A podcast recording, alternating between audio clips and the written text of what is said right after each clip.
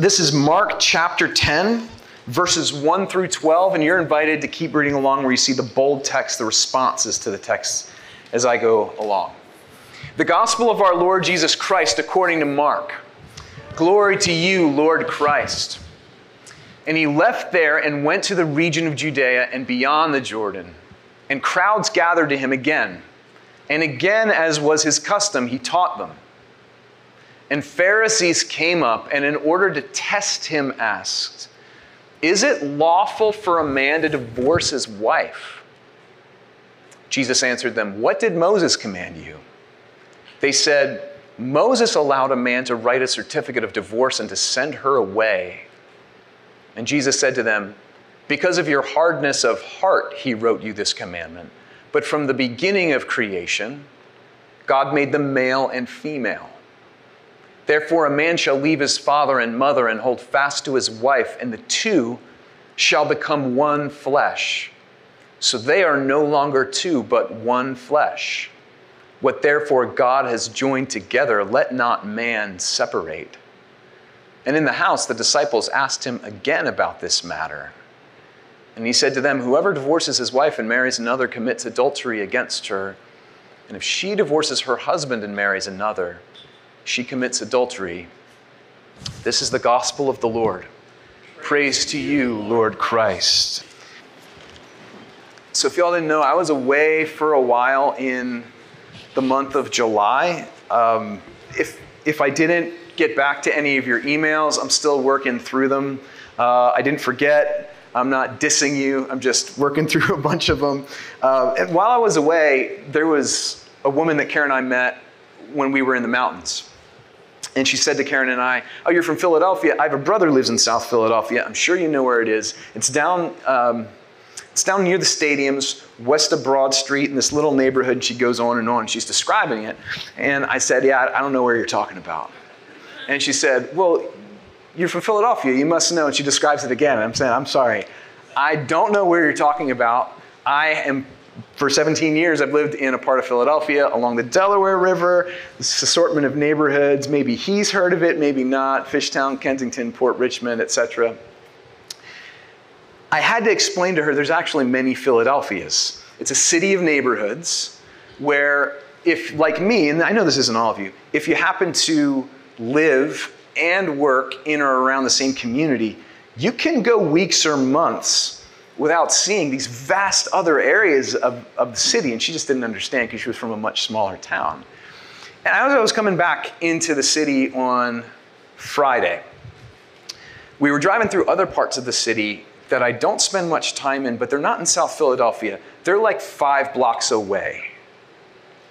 And it was a reminder that even in our own area of Philadelphia, you can kind of curate your Philadelphia experience, or at least some of us can. Where, and actually, development kind of supports this. You guys know what I'm talking about sometimes with like the way buildings come in and kind of like invite you along certain corridors and kind of even sometimes divide you among people groups so that my Philadelphia might be significantly different from another Philadelphia five blocks away that I like to avoid. I think this is true for some of us, not all of us, but some of us. And there is a parallel with reading the Gospels. We're reading through the Gospel of Mark, and we're going slowly. And we're going, I think, with one exception, uh, since January. And we, we took a break, got into another series for a while in May and June, came back. We're going pretty much verse by verse.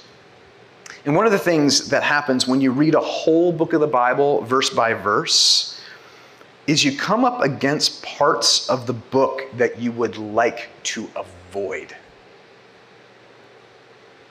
This is not one of the passages we would have chosen if we were doing like a 12 week survey on the Gospel of Mark. And there's actually nothing wrong with that, by the way. We've done that kind of thing before, and we will do it again. It serves a different purpose, maybe giving you an overview in a short period of time of a certain part of Scripture, which is an important practice. But this is verse by verse, and you get something else. You get more of the Jesus you wouldn't curate for yourself. This is a painful passage. It's in your bulletin, and we're going to be looking back at it closely if you want to in addition to just having read it on the screen behind me. Why is it painful? It's painful because everyone knows someone who's been through a divorce. And generally, it's complicated. And generally, there are sins on both sides. And you come up against these strong and unqualified statements of Jesus, and you say, What the heck? I'm going to quote N.T. Wright here, Bishop of the Anglican Church in the UK, who wrote on this passage. He says this N.T. Wright says, In today's church, even reading this passage, particularly verses 10 through 12 on adultery, even reading these verses out loud is likely to be called by some cruel, unfeeling, unforgiving, exclusive, and a host of other names. So many people are bruised by the whole experience of marriage breakdown that to even raise the topic, let alone to take a strong line on it, seems unchristian. The words of Jesus can seem unchristian. That makes no sense, but we all know how that feels when you come up against the uncurated Jesus. Just so you know, there actually is a good deal of compassion in this very passage and in the passages on either side of it compassion for people in pain, compassion for people in trouble, compassion for people in a vulnerable place. But one of the things that's important to see from the very outset of this passage, the first two verses of Mark chapter 10, is that talking about divorce was just as difficult in Jesus' world as it is in ours. I would say even more so because it also it, it almost cost him his life right then and there. Here's what I mean. In verse 1 and 2, look back. It's right on the inside page of the bulletin. Hopefully, you were able to get that on the way in. It says, Jesus left and went to the region of Judea and beyond the Jordan, and crowds gathered to him again and again, as was his custom. He taught them. Verse 2 And Pharisees came up to him in order to test him. So, the setup of this whole conversation about divorce is the Pharisees testing Jesus. Now, who are the Pharisees? If you've not been with us, the Pharisees are a very conservative party among the first century Jews who, all the way back in chapter 3, we're in chapter 10, all the way back in chapter 3, they began plotting with the court of Herod the king to kill Jesus. Two very different groups of people, by the way, who would, not, who would want nothing to do with one another. It's a kind of a enemy of my enemy is my enemy situation. The Pharisees and the Herodians looking to kill Jesus, and they're putting him to the test in order to hasten his death. Why? Well, we've already seen in the Gospel of Mark, Herod put someone to death. Why did Herod put John the Baptist to death, if you remember? Anybody remember? because of a divorce. Because John the Baptist publicly criticized Herod's marriage, marriage to Herodias, as she came to be known.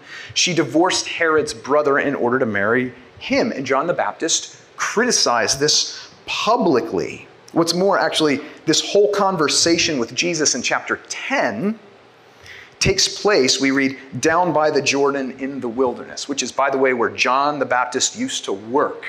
So there's actually a lot of themes here that are recalling John the Baptist and what it cost him to speak publicly about this topic. It was controversial then, it's controversial now. So, when it says that the Pharisees were trying to test Jesus, here's what they're thinking when they bring up the topic of divorce. They're thinking, maybe we can get Jesus killed the same way John the Baptist got killed over a conversation about divorce because it was controversial then, even deadly for both moral and political reasons. That's the setup. Here's where we go from there. Verse 4. The Pharisees say, is it verse excuse me verse 2 is it lawful for a man to divorce his wife jesus answered them what did moses command you put it back to them they said, well, Moses allowed a man to write a certificate of divorce and to send her away. Jesus said back to them, Well, it's because of your hardness of heart that he wrote you this commandment. But from the beginning of creation, God made them male and female. Therefore, a man shall leave his father and mother and hold fast to his wife, and the two shall become one flesh. So they are no longer two, but one flesh. What therefore God has joined together, let not man separate. And I'll stop there for a moment. These verses are packed. They're packed with information about how you read the Old Testament in light of the New Testament. They're, they're, they're packed with information about what a human being is. They're packed with information about how we are to relate to one another in the context of marriage. I'm just going to give you three things in this sermon. Three things. And the first two are very general and apply to everyone, whether you're married or not. And then the third one is particularly related to marriage. First thing, and I think this is fascinating. First, Jesus teaches us here that not all commands in Scripture describe God's ideal world. Let me say that again. Not all things in Scripture, not all commands in Scripture describe God's ideal world. There's a writer named Esau McCaulley who says this about this passage. He says, Some laws just seek to limit the damage that we do to each other. He's talking about this law from Moses in Deuteronomy 24 that gave a man, and it was an only male privilege in the Old Testament world, to divorce his wife. This is not an awesome thing that God's applauding at and excited about. Jesus is trying to say. Jesus is trying to say that. In Esau McCaulley's words, he says, Some Old Testament commands were intended to limit damage in the context of that day. Let me give you another example from the Bible. And it's popular, it's one that's famous to bring up in debates about the Bible, and there's no running from it. What the Bible has to say about slavery, for example. Now, at the heart of our Old Testament narrative of the people of God are slaves getting out of captivity. This rejoicing like no other in Exodus 15 on the far side of the sea, where the slaves get across the sea and their, their captors are crushed, and it's a victorious moment for freed slaves. Yes, this is what God wants, setting the captives free. And yet, at the same time, a few chapters later in the law of Moses, it's talking about how to treat slaves in your midst well. What, what is happening here? I feel like I'm taking crazy pills. Let's get rid of these, these passages and just stick to the party when the slaves are set free. What's going on? And then in the New Testament, of course, you have the Apostle Paul writing to a community where there is a new believing Christian slave who's escaped. And he sends that slave back into the community and says, Receive this one now, not as a slave, but as a brother. So it's like forth and back and forth. What do we do with this? What do we do with this? Esau McCaulley, the guy who I quoted earlier, uh, wrote a very good book that came out last year called Reading While Black. And I'd recommend it to any of you. And a lot of what he does is he talks through these difficult passages. He's, by the way, the, um, the guy who wrote the op ed editorial in the New York Times after the sentencing of Derek Chauvin uh, for the trial of the murder of George Floyd. So he's, he's really kind of uh, literally in the front page of a lot of people's attention this year. And he wrote an excellent book of theology called Reading While Black. And he gets into this. And he says it's the same principle. And he's right. In the context of the day, God creates commandments to limit damage. Like, treat, treat your slaves better than that nation over there, or that nation over there, or that nation over there, even though it's not the ideal. And that his greater purposes will be worked out over the course of centuries. There's more on this topic that we could get into, but it's the principle at work here. The law of Moses entered into a world in which there was no division between faith community and civil society. Some laws existed to limit damage, like this one did about divorce in a world where divorce was an exclusively male prerogative and women were extremely vulnerable and could be abandoned and just sent away for any reason, A certificate like this would show that this woman was lawfully divorced, so that worse reasons for the divorce wouldn't be assumed. Damage to her would be limited. And yet Jesus takes all that and says, Yeah, he gave you that concession because your hearts are hard. There was a damage limiting permissiveness, that he let you have, and yet Jesus in this passage lifts our eyes and theirs and says, Let me ask you the more important question, though. What does God really want? You know about him if you know his word. What does he really want? Jesus says. It's for two to become one and remain one. So that's the first thing. And I know that's a little abstract, but I think it's a really important point. Not all commands in Scripture describe God's ideal world, particularly in parts of the Old Testament law. Here's the second thing. And this applies to every one of us, and it's immediately applicable. Secondly, Jesus says in this passage about divorce, you can obey the letter of the law while your heart remains hard and distant from God. Let me say that again. You can obey the letter of God's law while your heart remains hard and distant. Think about the rules we come across in Scripture as guide rails. You know, like when you're on a road, guide rail here. I mean, I, again, I just came back from the mountains. I'm appreciative of guide rails. Don't go off the mountain past this guide rail. Don't go off the mountain past this guide, guardrail or onto incoming traffic or whatever. But the guardrails are not the destination themselves. And taking rules and clinging to them as if they are ends in themselves without any reference to the destination. And the destination, by the way, is communion with the living God. If you focus on the rules, forsaking communion with God, which is what the rules are meant to lead to, you've missed everything and your heart is rock hard.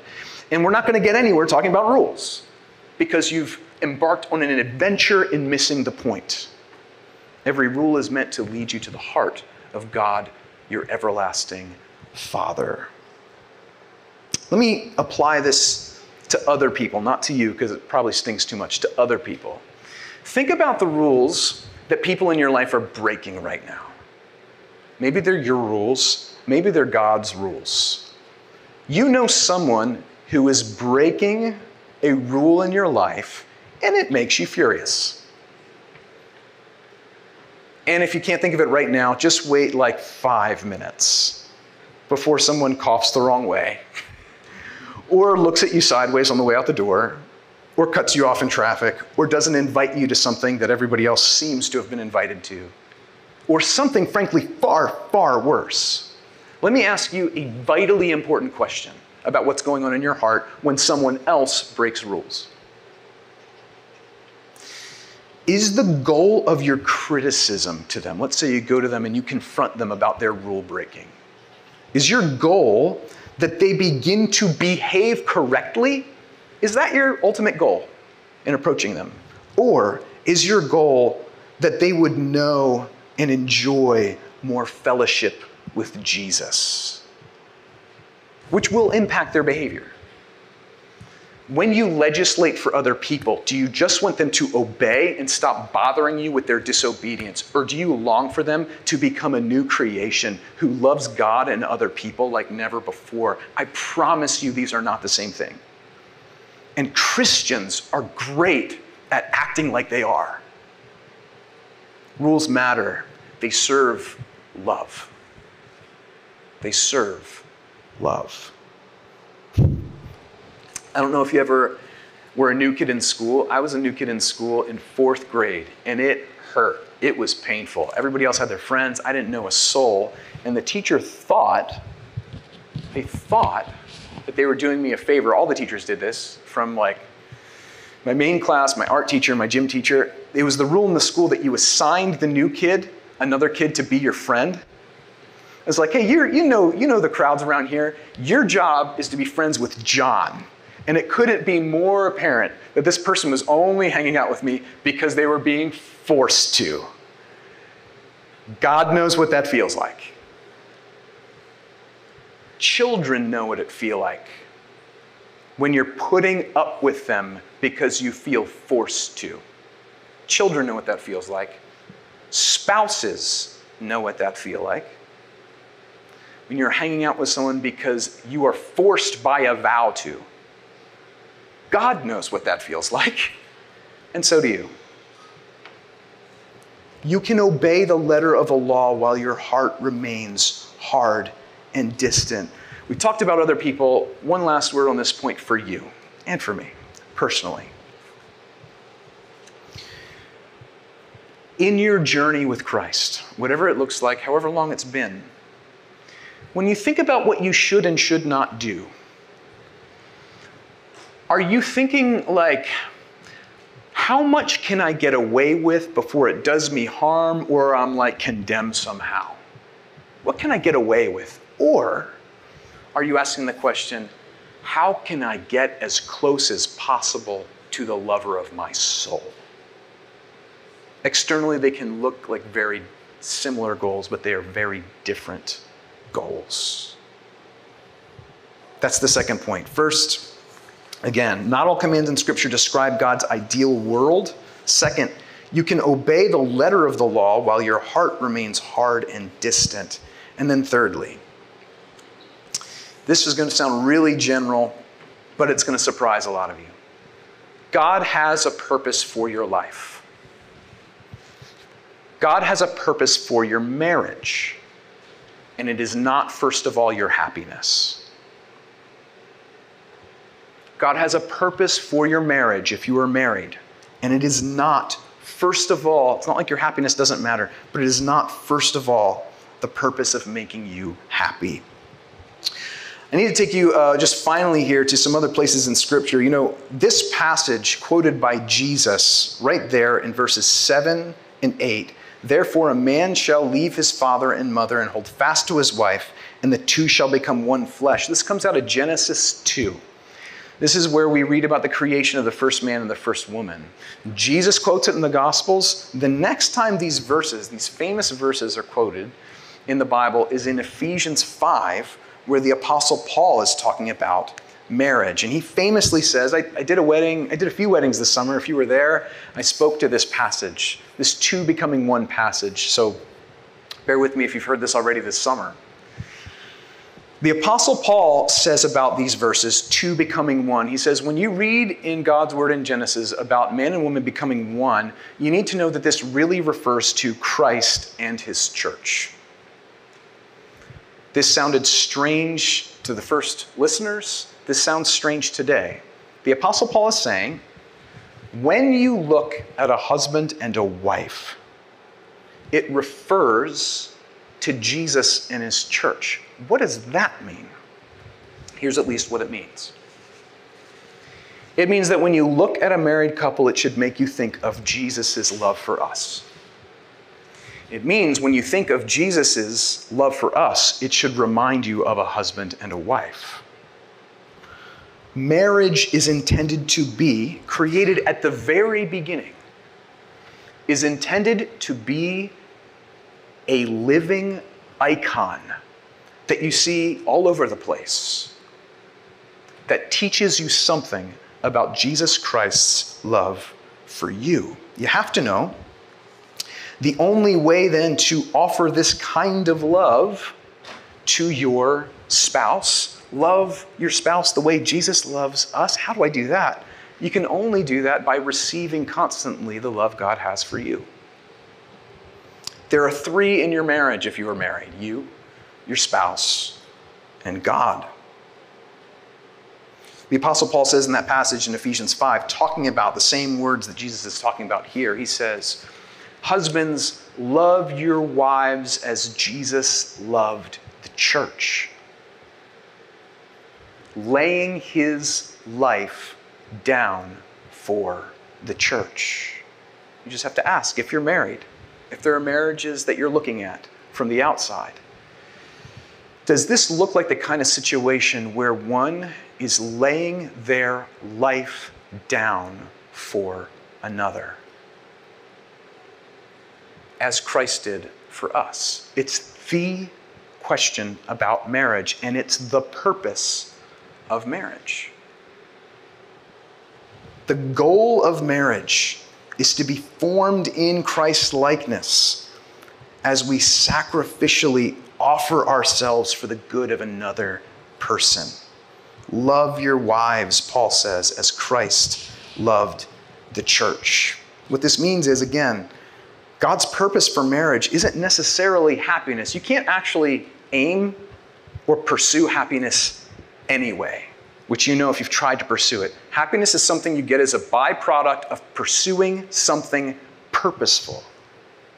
And happiness comes about that way. But marriage offers something better than happiness it offers joy. They're not the same thing. Happiness is circumstantial, joy is rooted in something that doesn't change God's love for you. And joy enters the world by the cross. Joy enters the world by the cross. Jesus Christ, the Son of God, laying his life down so that we would be set free from sin and death. This kind of sacrificial love is what marriage is all about. I know this is a lot, folks. The apostle and Jesus, they give us a lot, but it's all there. If you are married, your marriage is the bond, or I could say the mold by which you're formed into this Christ like love. Let me end like this. You know, we make a lot of jello at our house. Uh, it's cheap and the kids like it, so there you go. You, you know, jello requires a mold. Jello's got to have something to form it. You can't like put jello on top of jello and have it work out. You need something solid that doesn't give. And against that, jello is formed. You need the thing that doesn't move in order to be formed by it. And that's what our faith is all about an unchanging God with an unchanging gospel. With these unchanging things like our baptism that's once for all, and marriages in our midst that are a picture of God's salvation for us. Listen, when you think of Mark 10, this is the place in Scripture where Jesus makes no qualifications to his commands about marriage and divorce. No qualifications. And the fact is, there are qualifications elsewhere in Scripture. In the Sermon on the Mount, Jesus talks about adultery being a reason why some might have a biblical divorce. The Apostle Paul talks in 1 Corinthians 7 about a, a category of abandonment where divorce also makes sense. But here's the thing we actually need verses without qualifications in Scripture, which is what Mark 10 happens to provide. Why? Because you and I, and in our culture, we tend to go right for the exceptions. We tend to disregard the rule and talk about, well, where, where are the ways I can get out? Which completely ignores the fact that there is a mold that matters. Can I leave? Is our question, rather than how can I be formed in Christ likeness? By loving someone it's difficult to love. That's the mold, the rule. For, for the last few verses, guys, it's true that people get divorced in every church, and there's a thousand reasons, and it happens here and I offer no undue condemnation in anyone's direction. I do say, if you're at that place having those conversations, invite a pastor in. Take the risk of looking to what God has to say about that and don't struggle on your own. But I have to say something even clearer and more directive. Because this is just right out of the mouth of Jesus. If you're thinking about having an affair, don't. if you're thinking about leaving your spouse for someone that you think you have more affection for in this moment, don't. It actually needs to be put that plainly. It's actually loving, believe it or not, that it's put that plainly. And I can introduce you to people who have said five minutes later, I would give a limb to not have done it. Because God can redeem anything. There are also scars that last and break and shatter untold relationships for untold generations. There is tons at stake at the same time. He gives us this word because he loves us. And he wants to form us into the image of his beloved Son. And with that, I'll say nothing more. In the name of the Father, and of the Son, and of the Holy Spirit. Amen.